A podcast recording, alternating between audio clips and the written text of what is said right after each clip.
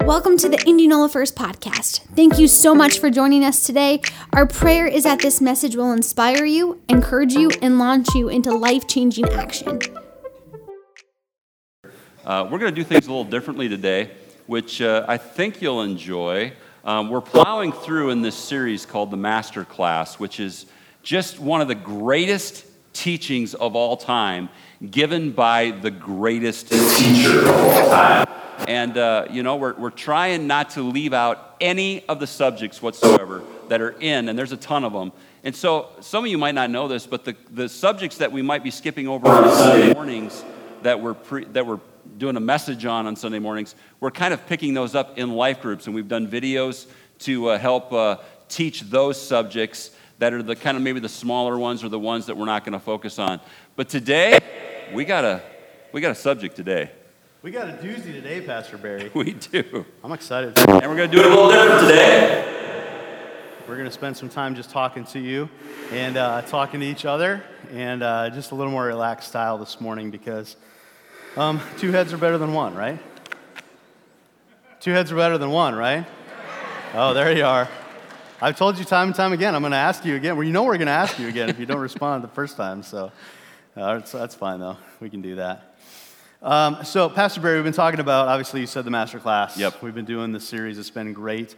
Um, you know, you and I, I think we're talking, I don't know if it was this week or last week, but one of the themes that has come out of this class that we didn't necessarily, or out of this sermon series, that we didn't necessarily intend, I think, was this theme of the spirit of the law versus the letter of the law. And it's not, when we were planning it, it didn't, that wasn't really in the cards, so to speak. We didn't think about that, but it's really kind of become a central theme in this teaching, hasn't it? Yeah, and you know, the master class or the Sermon on the Mount is Jesus' first public sermon. And it's interesting that that's what he went to so many times on all these subjects that are so difficult. A lot of difficult subjects. We talked about um, the first week was uh, the Beatitudes, and those are so difficult to, to deal with. Then we talked about um, uh, uh, what did we talk about? Some really good stuff. Last week was adultery. adultery. Yep. Let's see if you know what the week before was. it was it was incredible. It was okay. It changed my life. but these sure. subjects are tough. They're they're like each one of them. They're so in your face. How many have, have been a little convicted by some of those? Uh, I mean, last week was just like, whoosh. and and this week's really no different. And Jesus again um, you can't really jump to this, this idea where, where, you, where you take one or two verses and you make your whole theology out of it. It's so important that you understand that. And, and let me just say this you know why there's a lot of people in this world that are mad at the church? A lot of people in this country that are mad at the church. One of the reasons this, uh, the church has lost its influence in this country to some, ex- to some extent is because people have taken one or two verses, created a theology, and then rammed it down people's throats until they're like, well, I guess I don't even qualify to come to church. I can't even be there. It's too much for me. I'll fail every time. And that wasn't the intent of Christ at all, ever. He was always the God. He was always, he always had the message of redemption. Amen? We serve a redeeming God. And I, I, think that's so important to remember even in this subject. Well, I think especially in this subject, it's totally important to remember because the, you know, you look through Scripture with certain lenses, I think, when you read Scripture.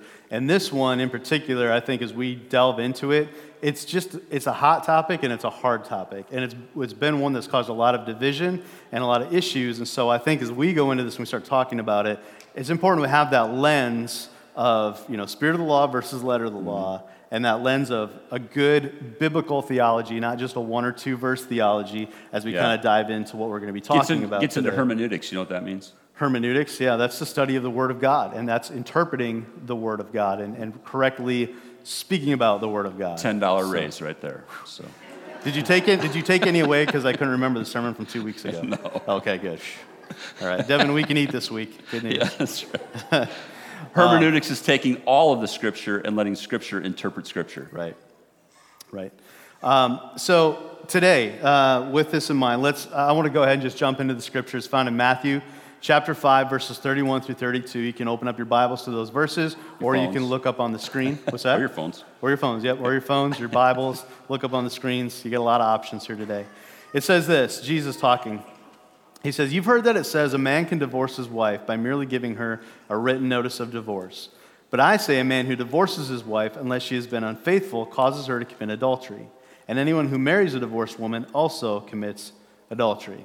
Okay, tough verse. Let me read it for you because I think it brings a little different light to it if we read it into the message version, uh, the message paraphrase. Same verses, I'm going to read it for you in that, that uh, translation. Remember the scripture that says, Whoever divorces his wife, let him do it legally, giving her divorce papers and her legal rights? Too many of you are using that as a cover for selfishness and whim, pretending to be righteous just because you are legal. Please, no more pretending. If you divorce your wife, you're responsible for making her an adulteress unless she's already made herself that by sexual promiscuity. And if you marry such a divorced adulteress, you're automatically an adulterer yourself. You can't use legal cover to mask moral failure. So, tough scriptures, obviously. Yeah. Um, but I think that we need to probably take it back and do some definitions, do some defining. Sure. Why, first of all, why did, why did Jesus only uh, speak to the men there? Like, men, you, you, can divorce your wives. Why couldn't, why, why didn't he address wives divorcing their husbands? It's a good question. Um, mainly because at that point in time, the, uh, the legal obligation of whether a couple stayed together was on the men. And the men in this scenario were the ones who were divorcing their wives. And that's why, like you see, it really comes out in the message version. Yeah. The men were the one who were divorcing their wives, and they were using it as an excuse essentially they wanted to sleep with a different woman. And so right. they were using that as an excuse to be able to get rid of their wife. And so Jesus goes right to the heart of it.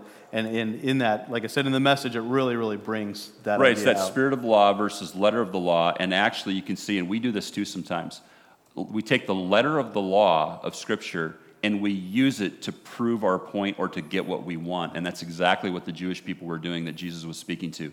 They were using the law, they were following the law, the, the letter of the law but they were totally missing the spirit behind it, the spirit of intent behind that law. Yep, that's exactly what was happening. And so, in order to kind of fully engage this topic this morning, I think it's a good idea if we go back and talk about what is marriage. Yeah. You know, where did it come from? Why marriage? You know, why did God create it?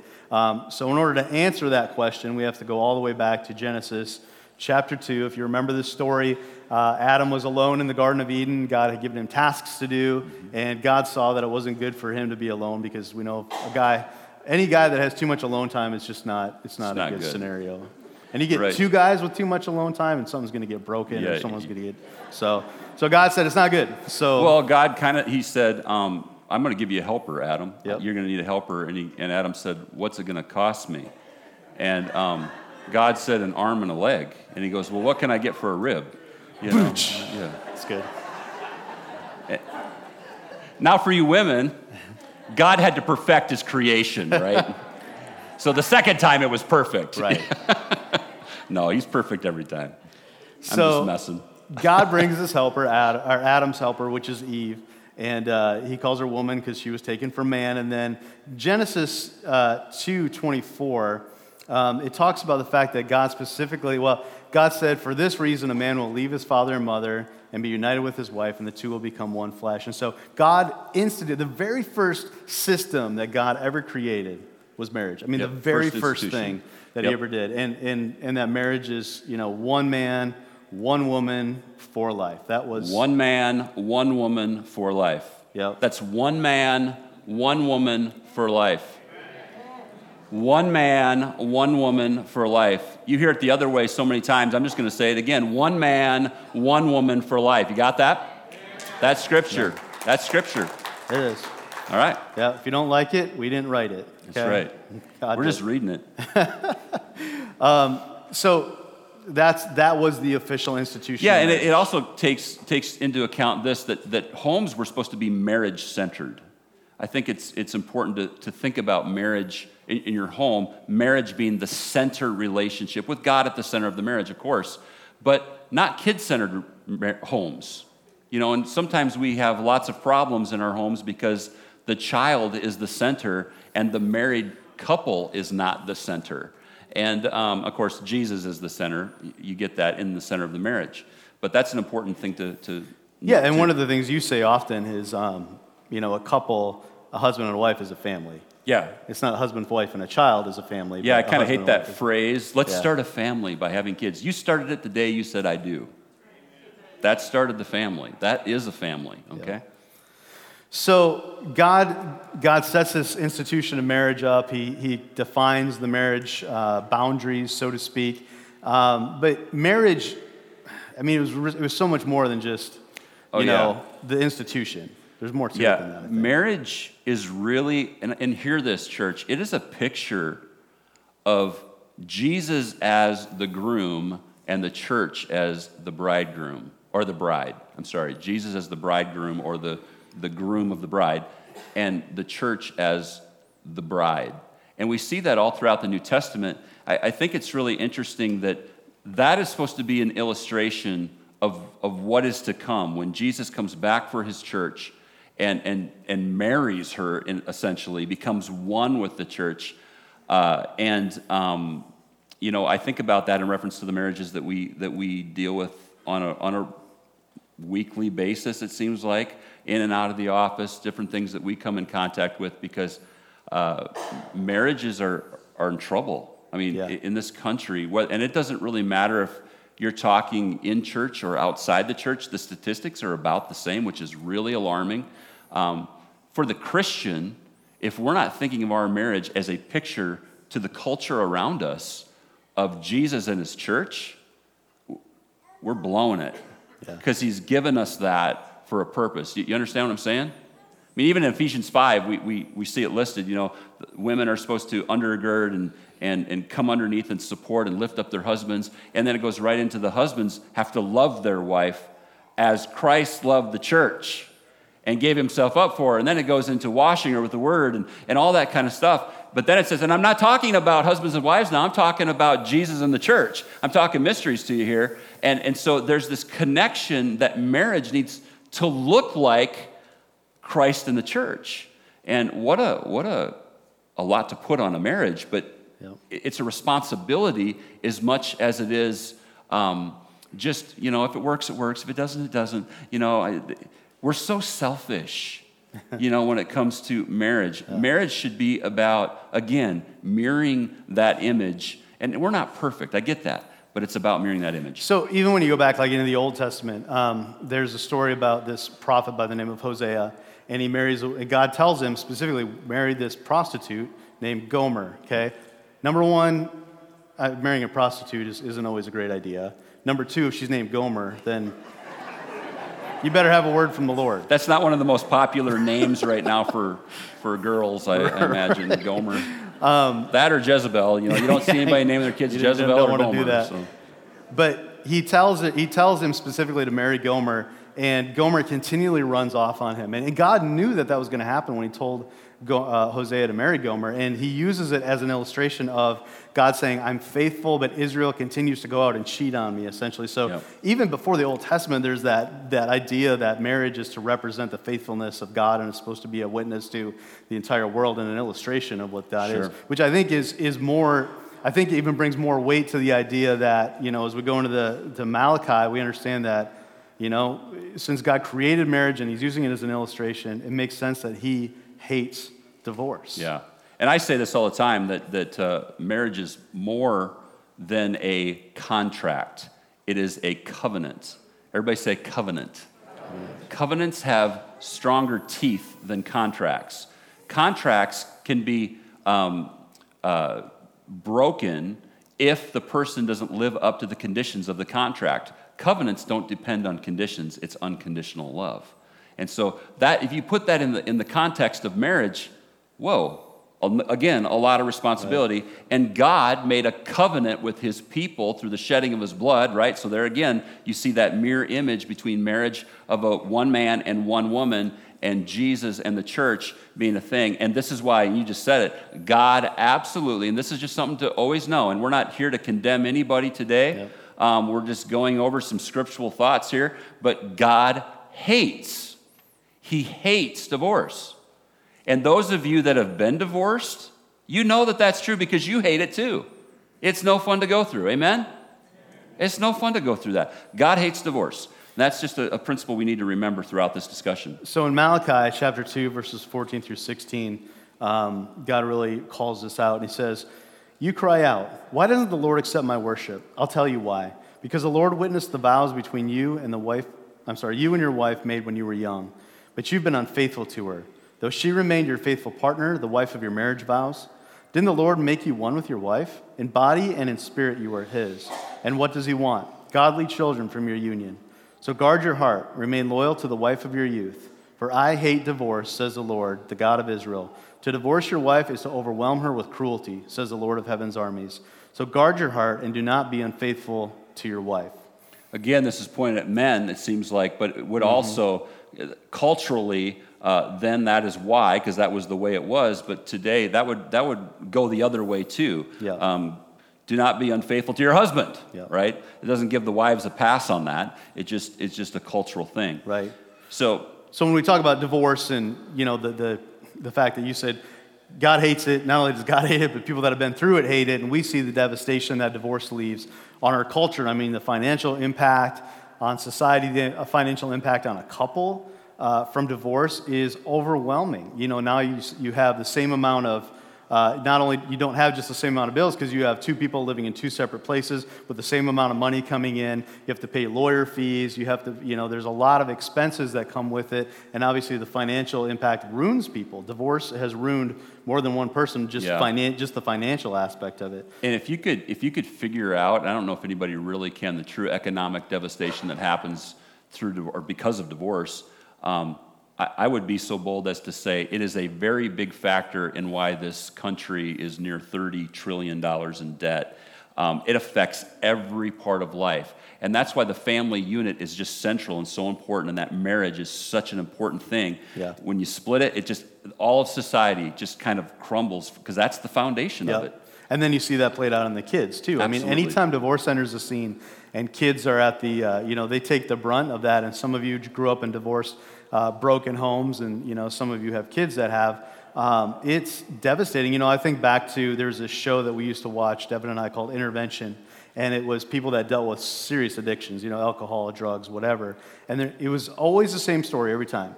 They would say, Life was great, I was a good student, you know, things were going fine, and then one or two things would happen. Either they would get molested or their parents got divorced every time. Yep. And Huge then, deal. Yep, then they're left in this, this wake and they're, they're, they don't know how to function because there's a safety net in a home where mom and dad love each other and there's security there, and that's where kids gain their security. And so when divorce happens, it, it shakes up that security and it, it can really mess with kids as they grow up. Well, when you do something for a long time, and, and even when, when Pastor Calloway was the pastor here, he did a lot of counseling.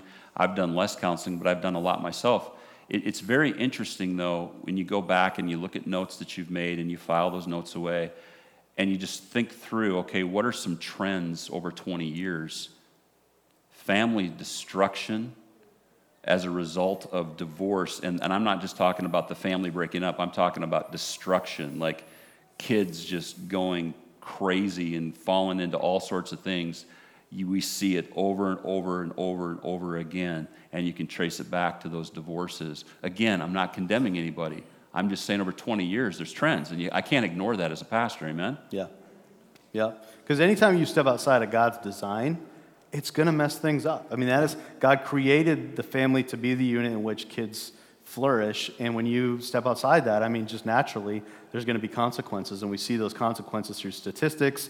You know, kids that come from divorce homes are more likely to be in jail. Their test scores are lower. They're more uh, prone to anxiety and depression. I mean, it's just a natural consequence of stepping outside and, of God's design. Absolutely. And then even the couple going through however long it takes to heal up from those, from those emotional stresses. Yeah. Sometimes they never heal. Yeah. Those scars are just there, and it affects everything they do in the future. And so, yeah, there's reasons why God hates divorce. There's no, there's no doubt. And even just those reasons are, they're a slam dunk to me. They're a drop the mic kind of thing. No divorce should ever happen, right? Jesus said it. That's it. That's what we believe. Done, right? But it there's happens. the human condition, right? There is, uh, you know, the fact that we are sinful, flawed people. And uh, things happen that sometimes are outside of our control. Things happen sometimes against us that are sinful and wrong.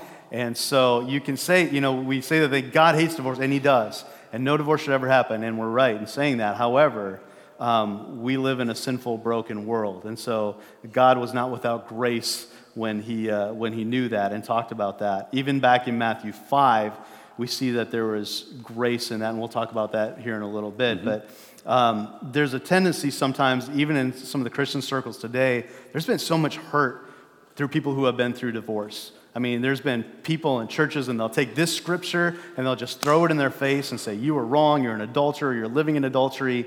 Um, there's just Yeah. been a lot of, a lot of hurt and a lot of misunderstanding there. And, and I, I want to say this that, that I, as a pastor, I never tell people get divorced. I don't say that. Um, but I have said there may be biblical grounds here. The, the hard part is, is, is knowing the, the heart in it uh, and the condition of the heart. Um, we we kind of sit in a position where people, they want your permission to do things, and we don't know all the, all the story sometimes. You try to get all the story, but you only get as much as they give you. And then you have to make these incredibly difficult decisions. And, well, you'll just hear from God and you'll make that decision, right? Um, yeah, thanks. That's hard. because no matter what you do in one of those situations, you, you alienate someone and you hurt someone, or, or you, uh, you water down the Word of God, or you, you cause issues that you don't want to you don't want to cause. I mean, this, this is a difficult thing because every situation is different. And I think it's important to understand, again, spirit of the law versus letter of the law. And back in Matthew 5, again, it was letter of the law. Jesus was addressing these men who were taking advantage of the law to use it for their own. Uh, th- they were just using the law to get what they want and do whatever they wanted sexually, which is sick, really, right? And, and that's what he was addressing. That's why he says it so strong, I think, to them. But again, if when you take the whole counsel of the Word of God, there are concessions that are given in God's Word for if if if if a divorce needs to happen, this is one of those concessions. And so there's biblical reasons for divorce. Yep. And even though God hates divorce, there are some biblical reasons. Yeah, and so, you know, as pastors, we sit in this position of, on one hand, we don't want to compromise the Word of God, you know, because there are some standards there that, that apply to marriage and divorce. But on the other hand, uh, God is, by His nature, redemptive. Right. And there is grace in, in Jesus Christ. And so we're trying to, you got to try to balance those things out. And, and everything, there's a million and one scenarios when it comes to this topic of divorce. And you and I were talking about it. We just kept throwing scenario after scenario at each other. What about this? And what about this? And Yeah, I, um, I, I once knew a man who uh, um, his wife divorced him. He was not necessarily a uh, uh, what I would call a habitual offender in this, but he, uh, in a weak moment, clicked on a on an icon that popped up in his computer while he was in the uh, icon. Who uses that word anymore? A link. There we go. Um, clicked on a link. I'm old.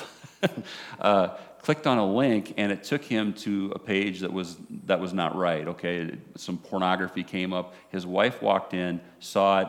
And, and as I spoke with, with him, because she didn't want anything to do with anything after that, she was done. It was divorce. He cheated on me.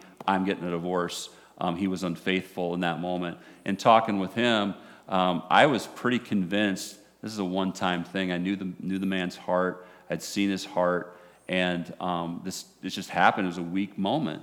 And he, he got his sin, found him out. He admitted the sin, he repented of the sin, but there was no more marriage after that. And that, that was pretty extreme.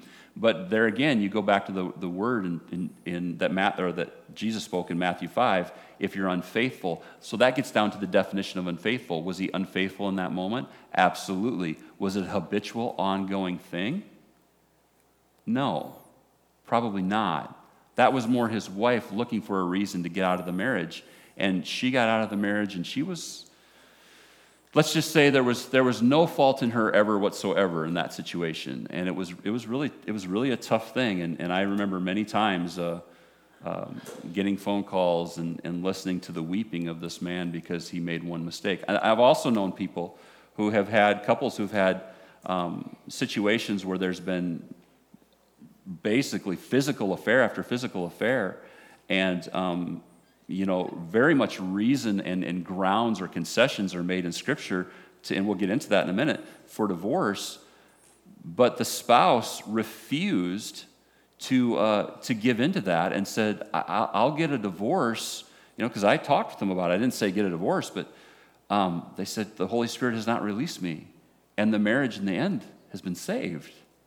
And so, you know, where, where one person had maybe concessions and didn't get the divorce and let God's grace and redemption come in and save it, another person didn't give marriage, I mean, a chance at all and just threw it out the second they could. And so there's, a, there's hard issues involved here that are next to impossible for us pastors. Can I just say this? Pray for us? Because this is hard stuff for us.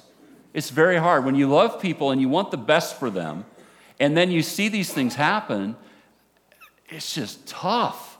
It's tough. And it's so wonderful to, to, uh, to be a part of those, those situations where someone says, I'm going to listen to the Holy Spirit in this. I'm going to I'm going to do everything I can to hang on. I'm going to do all that I possibly can. Then, if, if that's what happens, that's what happens. Yeah. You know? Yeah, so that, and that's just a, a quick idea of a, just a couple of different scenarios. We've seen a lot of them. Um, so let's, let's get into what are some of those concessions what are some of those guidelines, uh, even for remarriage, when, when there's, there's times when things uh, don't work out or there's, there's sin that's happening within the marriage? I think the first one, there, there's five of them that we're going to talk about. Today. Yeah, there's five of them that we kind of use as, as guidelines, guidelines for us yeah. as pastors that we have identified in Scripture, that the Assemblies of God identifies in Scripture, and that we, we, flow, we flow with and we go along with. Um, the first one being unfaithfulness. The first one's a marital unfaithfulness, and that's the one that we just read in, in Matthew chapter 5, 32. And it's also found in Matthew 19. There's a similar discussion that Jesus has with the Pharisees. And the word that Jesus uses, which is interesting in this case for marital unfaithfulness, is the Greek word that's translated, or the Greek word porneia. Uh, and porneia is not a word that means adultery, but it encases all types of sexual immorality. And not only does it encase all kinds of sexual immorality, it's also a word that, um, by its definition, uh, it also includes the idea that it's an ongoing, habitual sort of sexual immorality, not just a one time offense. Very important that Jesus chose that word porneia because he could have chose a different Greek word that would have just specified adultery, right. which is sexual sin within the, mar- within the marriage, or unfaithfulness in, in, in, reference to the physical act of adultery. He yeah. could have specified that word, but he used the word porneia because, again, spirit of the law is all of it, right? Yeah. And not just not just this this laser focused uh, uh, word that that people were using to um, to sin because they were officially following the law, the letter of the law. Well, and I think the other beauty of that is he uses that word porneia because it's not just, I mean, there were, there were ways of marital unfaithfulness that hadn't even been invented yeah. yet, you know? Yeah. And so God speaks to the, the sexual immorality that can take place in a marriage today where maybe a husband or wife are online with someone via video chat and they're cheating that way, you know, obviously they haven't even considered that back then, but that word porneia encompasses that idea too. So uh, I think there's, there's an important um, aspect to that too. So uh, interesting that he uses that, but that was one of the, the reasons that he, that was the reason he gave uh, for a husband and, and, and I'll reiterate this too with you. Um, the word porneia carries with it the idea of ongoing. Yeah, we, yep. Yeah, and you said that, bit. but that's important to understand because, again, unfaithfulness, what is unfaithfulness? How do you define that? That one lady, the, the, the, the, the example I gave, that was unfaithfulness, so it was over. Okay, is that the, that's the letter of the law, but what's the spirit of the law? In all of these, I, what we look for as pastors is the couple to reach for redemption and forgiveness first. When they reach for kick you to the curb first, that doesn't look like Jesus, does it? So that there's these hard issues that we, we watch for, we look for, we try to sense. Um, and, and these aren't reasons to get divorced. I don't think anybody should be looking for reasons to get divorced because that is a hard issue. These are, if, these are reasons that we look at if we're going to remarry somebody who's been divorced. And um, I think that's important to, to make that clear too. Yeah. Uh, the second reason would be uh, abuse. Yep that includes physical, emotional, sexual abuse. You know, when I think when it comes to abuse, it's a tough one. It's a really tough one. I think a lot of people have been hurt by the church by this one too, because there's no verse explicitly in the Word of God that says you can get divorced if your spouse abuses you. Yeah. But right. we look at this is important again, where we look at the entirety of Scripture and we look at the character and the nature of God throughout the Word of God. We see that in the Old Testament and the New Testament alike, but you really see it in the Old Testament, where God is a defender of the weak and He is a hater of people who are oppressors. And so there were times in Israel's history when Israel was oppressing other nations, and God had some very, very harsh things to say. Um, even like metaphors like, I will take you and I will grab you by the head and I will drag you in the streets. You know, that's how he feels towards people who oppress the weak and abuse the weak. Uh, and then he had a lot of things to say about the weak. I'm going to be your champion. I'm going to be up, your upholder. I'm going to defend you. I'm going to fight for you. And so, you know, there's no explicit verse that says it in the Bible, but man, there's no getting around the fact that God hates abuse. Yeah, he's a, he's a defender of the weak and at every turn. And so you adopt this idea that spousal abuse. Now, now someone who's a letter of the law might say, well, um, I can get divorced if, if, if there's been unfaithfulness, if there's been adultery, of course, I can get divorced. That gives me grounds. Um, but I can slap my wife around all I want, and there's no scripture, so she can't divorce me. You know, that would be letter of the law. Now, how many you know God? Nobody does? how many know God? I mean, I, I'm, I'm proud of knowing God. I don't know about you. I'm proud of it. I know God. I know Him. How many know His nature is not, would never be, to, to make someone or force someone to stay in that kind of an abusive relationship? And maybe not just physical. There's some, there's some goofy mental abuse situations where people have been so abused mentally um, I'm careful with the verbal abuse thing because my husband called me dumb. I'm, I'm done. You know, there again, the, the, the heart. It, I mean, has, any, has your spouse ever called you dumb? Is that abuse? Nobody wants. Nobody answers. Good. Notice I didn't ask you to answer that time twice. but, but honestly, again, is it ongoing? Is it just is it ripping you apart? Because there's a difference and there's a level and there's all that. So the heart has to be obviously, I want the marriage to be here. I want it to work. I want it to work. I want to get help. And when there's no, there's no, uh, you know, reciprocation of that kind of feeling from, from the abusive spouse, whether it be the guy or, or, or the gal, it's tricky waters. It's definitely it is. Definitely and yet, at the same waters. time, if someone's being physically abused, we would never counsel that person to put themselves in harm's way never. at any time, at any place. You know, that becomes a matter of safety too at that point. So and hopefully even a separation, right. maybe getting help after that, you could bring the marriage back together again, looking for redemption.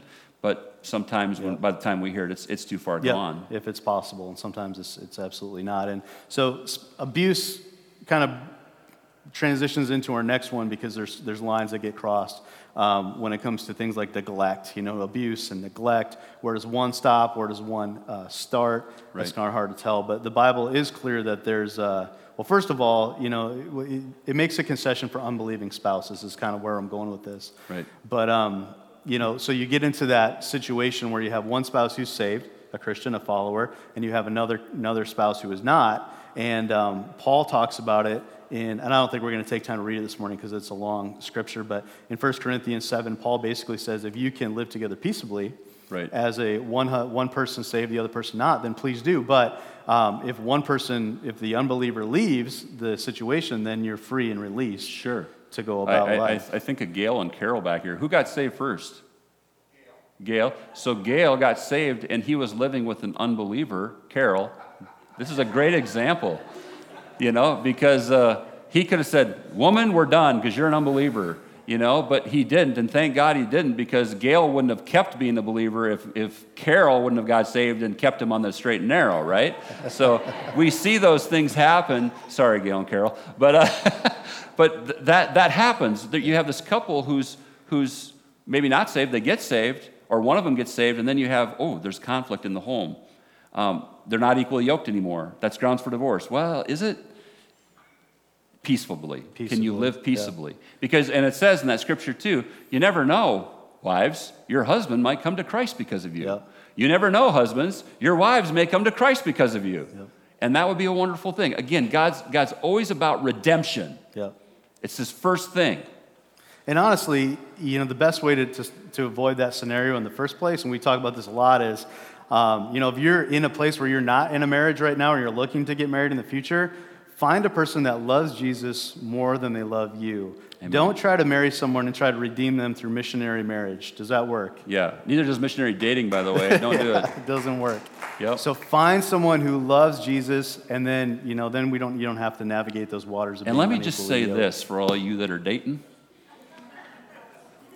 if you're significant other pulls you down spiritually and you're dating, dump them in a New York minute. Mm-hmm. Because if they're not lifting you up, they ain't, they ain't spouse material. They're not marriage material. Amen? Amen. Make our job easier for the love of Pete or whoever Pete is. I'm not talking again about moments, I'm talking about ongoing again. But if they're constantly pulling you down, or even they don't think they're pulling you down, or they don't think that, well, you, you know, whatever, I can do what I want, you do what you want, it's over. It's over. It's Yeah. over. Yeah, amen. Enough said. All right. The hard thing about this one Yeah. would be when you have two saved people and one person says, I'm done with God, I'm walking away. That's very difficult because you don't probably are not going to have a very easy time pulling them back in. It's, it's happened before, but that's, Yeah. that gets to be tough too. Yep. And So, you go back to living case by case. peacefully. Yeah, that's just a million and one scenarios. Yep. Uh, the fourth one is uh, a divorce that happened prior to salvation. Yeah. You know, when we come to Christ, uh, it's very clear in Scripture that we are a brand new creation. The old is gone, the new has come. The things that were done before, the sins that were committed, are separated as far from us as the east is from the west, are thrown into the sea of forgetfulness to be remembered against us no more. And marriage, or divorce is no uh, exception to that to that rule. So you may have had a marriage prior to, to coming to know Jesus. God doesn't expect you to, to know what you don't know. And so, you know, you're not res- held responsible for the Word of God when you don't know or know the Word of God or, you know, know the standard of the Word of God. And so uh, there's those situations where a divorce happened prior to, to, mar- or to uh, salvation. And uh, that's just like salvation happening to that person. Those things are gone. New creation. And you're a new creation. Yep. And you just go forward from that We, place. we saw a scenario when, uh, when someone who worked with Teen Challenge and was, was dedicated to, to helping men's lives be restored. Um, they had uh, married somebody who was divorced when they weren't saved.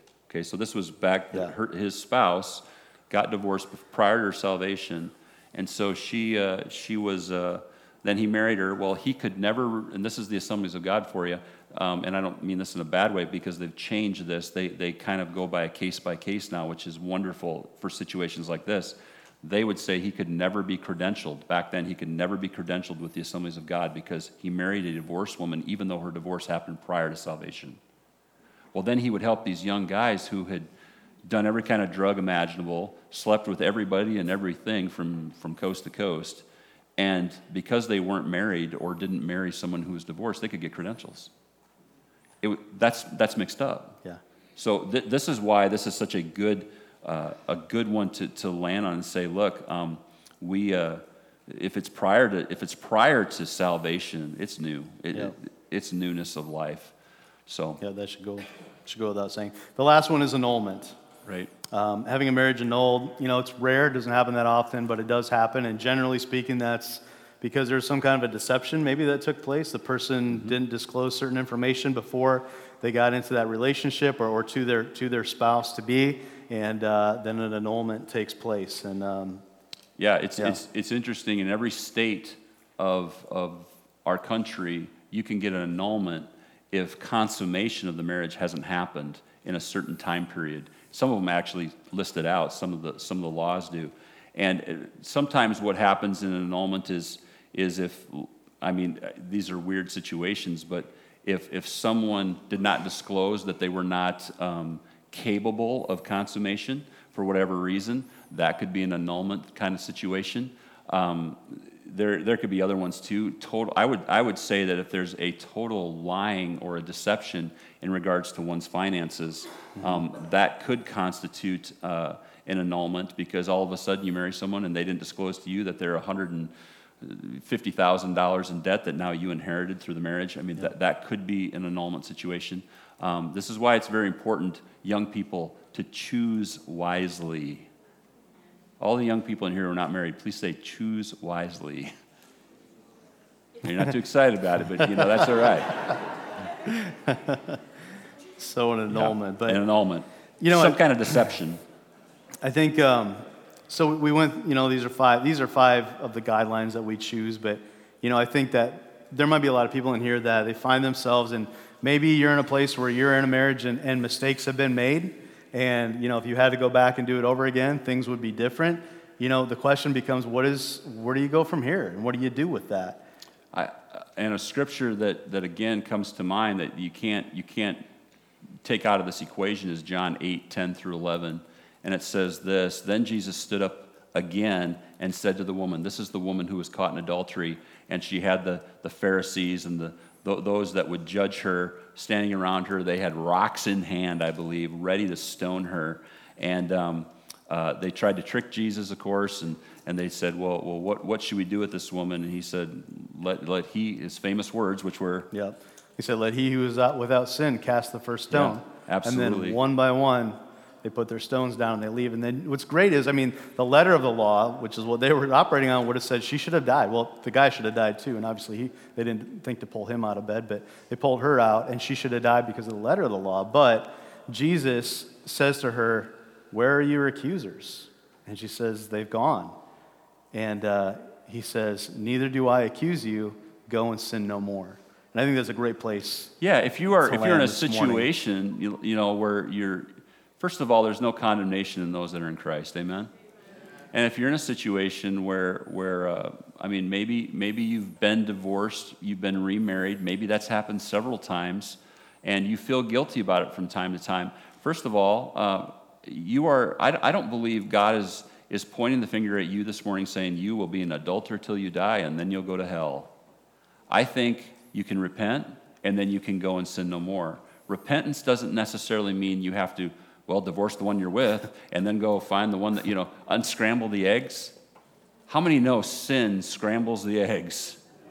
And there's no way to unscramble them necessarily all the time. So maybe you got to go back. Maybe you have to say, make, write some letters, uh, apologize to some people if you were blatantly wrong in a situation. But remember the words. When the devil comes in and condemns you, remember the words that Jesus spoke go and sin no more. Here you are, you're in this place, now go and sin no more.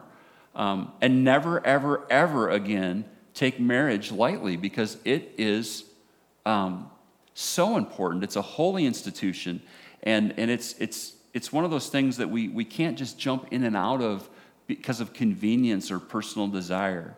Does that make sense? Have I made anybody mad here this morning? yeah. I'm not trying to make anybody mad, but there's a balance to this. Yeah. And, you know, sometimes those who have never been divorced can look over their nose down at people who have been. I, I don't, I don't think that's right either. You know, their story is different. What they struggled with isn't the same things you struggled with, and you might have struggled with something that they could look their, down on their nose at you. Yeah. And that's how the church becomes divided and disunified. Let's just love one another where we're at and, and urge each other on to good works. Amen? Yeah. That's what it's about. And I think whatever, yeah. I think it's whatever place you find yourself in this morning, just go forward. Go yeah. forward in Christ because God has dreams for your marriage. He has dreams for you as a couple. He has kingdom ideas and kingdom dreams that He wants you to accomplish. So go forward Absolutely. with it. There's no reason going back to the past in that. Just go and sin no more, like you said. Yeah. Woman caught adultery. And you know what? Uh, talking of redemption, because God's the God of redemption, you take that, I'm going to slap you. Um, um, uh, God's the God of redemption. We have something we're going to do here this morning. Um, and I want to ask Ted and Jill to come up at this time.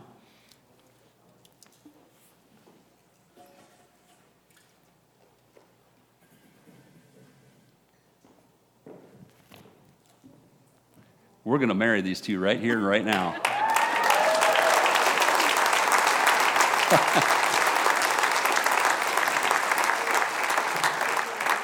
What a way to end a service, right?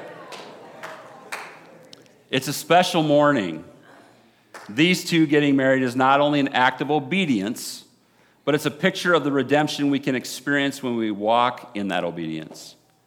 Ted and Jill were married to each other once before, and as it happens, so many times things didn't go well. There were conflicts and disagreements, and the bottom line is they never made Jesus the center of their marriage. They didn't know how to do that. They were not living for him and hadn't given their hearts to him yet. Their marriage ended in divorce. Not long after this couple got divorced, they started making some necessary changes. Ted got back into church, and Jill made a decision for Christ. It's pretty awesome. Then they started getting back together and even started going to church together.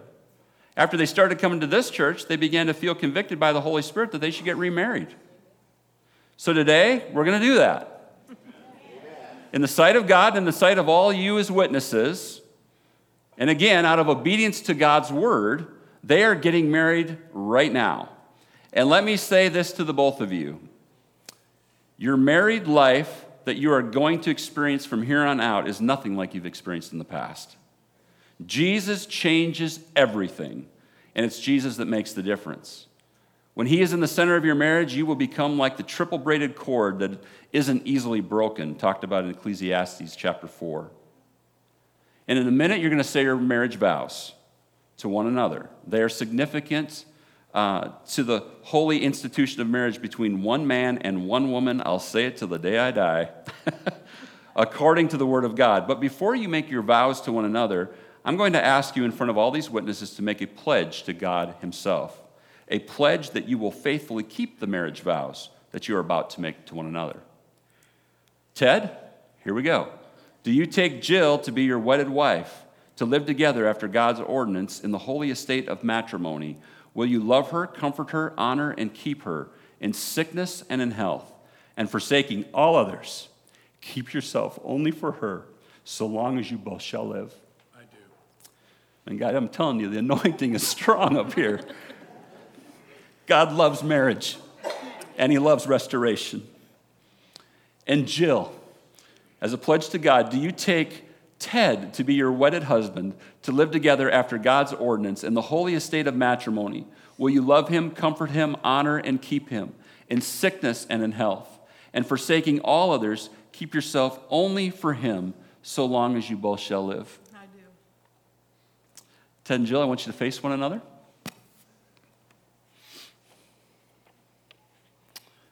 These are your marriage vows. So, Ted, repeat after me. Look into those beautiful eyes. I, Ted, I, Ted, take you, Jill, take you, Jill, to be my wedded wife, to be my wedded wife, to have and to hold to have and to hold. from this day forward, from this day forward, for better, for worse, for better, for worse, for richer and for poorer, for richer and poor, in sickness and in health, in sickness and in health, to love and to cherish, to love and to cherish, till death do us part, till death do us part, according to God's holy ordinance according to God's holy ordinance of marriage. of marriage. I pledge my love to you. I pledge my love to you. Jill, repeat after me. you feel it, can't you? Yeah, yeah.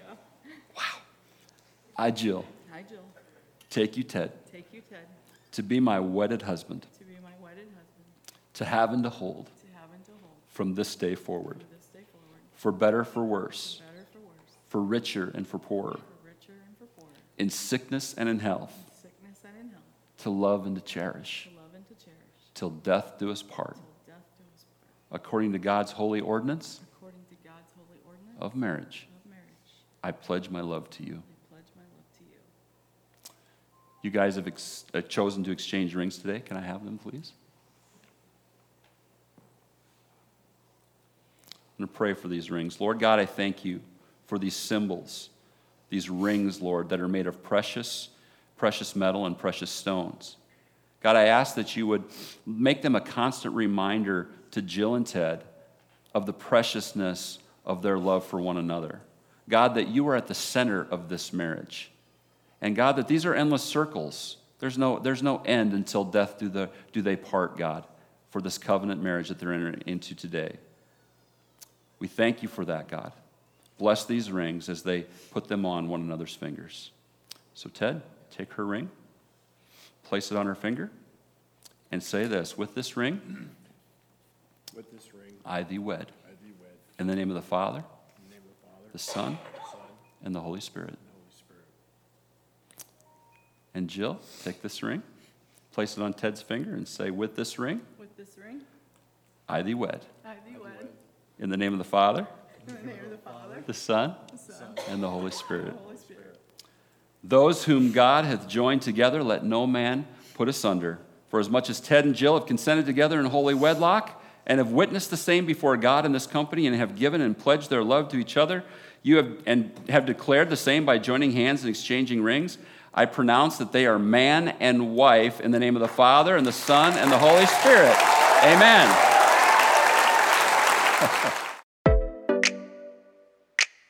Thanks for being a part of the Indianola First podcast. Join us next week to stay updated on our latest messages.